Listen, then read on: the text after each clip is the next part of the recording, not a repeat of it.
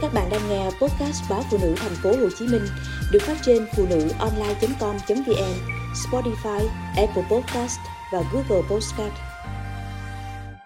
Khi camera nhà cha mẹ tắt bất ngờ.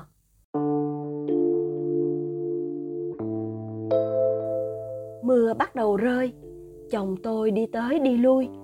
Anh gọi số điện thoại của ba, của má đều không được. Ruột gan chúng tôi nóng như lửa đốt sáng ra, chồng tôi sau một hồi cắm cúi vào màn hình điện thoại. Anh bỏ xuống hốt hoảng. Camera nhà má hỏng rồi. Tôi giật mình, có chút lo lắng. Hay ở quê cúp điện. Nhưng sao gọi điện thoại cũng không được. Mưa bão thế này, cơn bão nọ cứ gối lên cơn bão kia, nước xối xả. Người dân quê tôi khổ không sao kể xiết. Ba mẹ chồng tôi thì đã già. Căn nhà ba mẹ ở khang trang hơn một chút so với các nhà xung quanh. Cũng bởi hai anh em chồng lập nghiệp ở thành phố, khi ổn định, có thuyết phục mấy ba mẹ cũng không vào sống chung với con, cháu. Nên chúng tôi bàn nhau làm lại nhà cho chắc chắn. Người già mà, mấy ai chịu đi khỏi nơi chôn nhau cắt rốn. Hơn nữa, đó cũng là nơi ba mẹ đã sống cả đời quen quá rồi, không muốn thay đổi. Thỉnh thoảng bà mẹ hay sách nách mang đủ thứ quà quê vào phố thăm hỏi con cháu.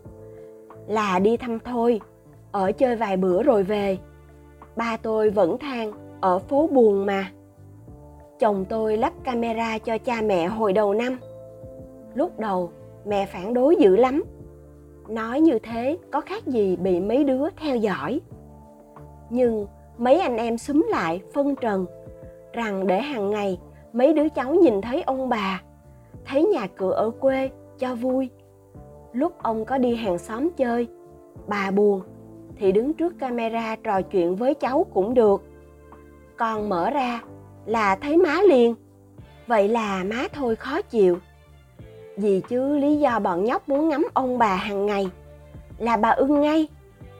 Mà tưởng đùa vậy cho vui ai ngờ, mở máy ra coi. Thấy bà đứng trước camera nói chuyện thật. Lúc thì bà vui vui kể câu chuyện gì đó. Lúc quạo lên, cũng đứng đó tố ông với đám con cháu đầu bên này. Lúc than thở con gà chạy ra cổng cái vèo, mà mất bay ơi. Rồi cả trách sao tụi bay không dẫn đám cháu về đi? Học cái gì mà bắt tụi nhỏ học dữ vậy? Ban đầu nhìn hình má như vậy, chúng tôi buồn cười lắm. Nhưng mà thương thương thắt ruột gan.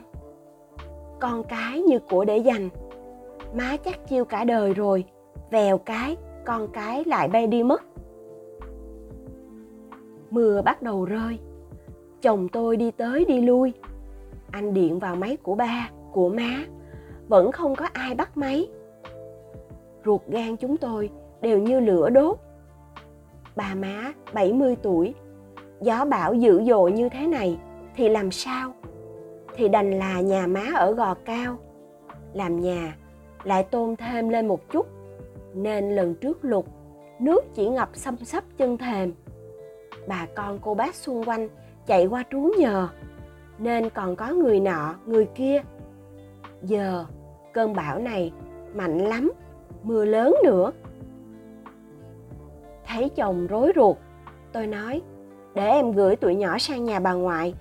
Hai vợ chồng mình nghỉ phép về quê một chuyến. Chồng hoạt bát hẳn ờ vậy thôi, sao anh không nghĩ ra? Chúng tôi đi mua ít đồ, gọi thông báo cho anh hai.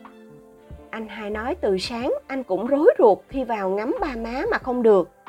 Hai em sang đây, rồi mình cùng về vậy là chúng tôi làm một chuyến trở về, trong làng mưa ràng rạc.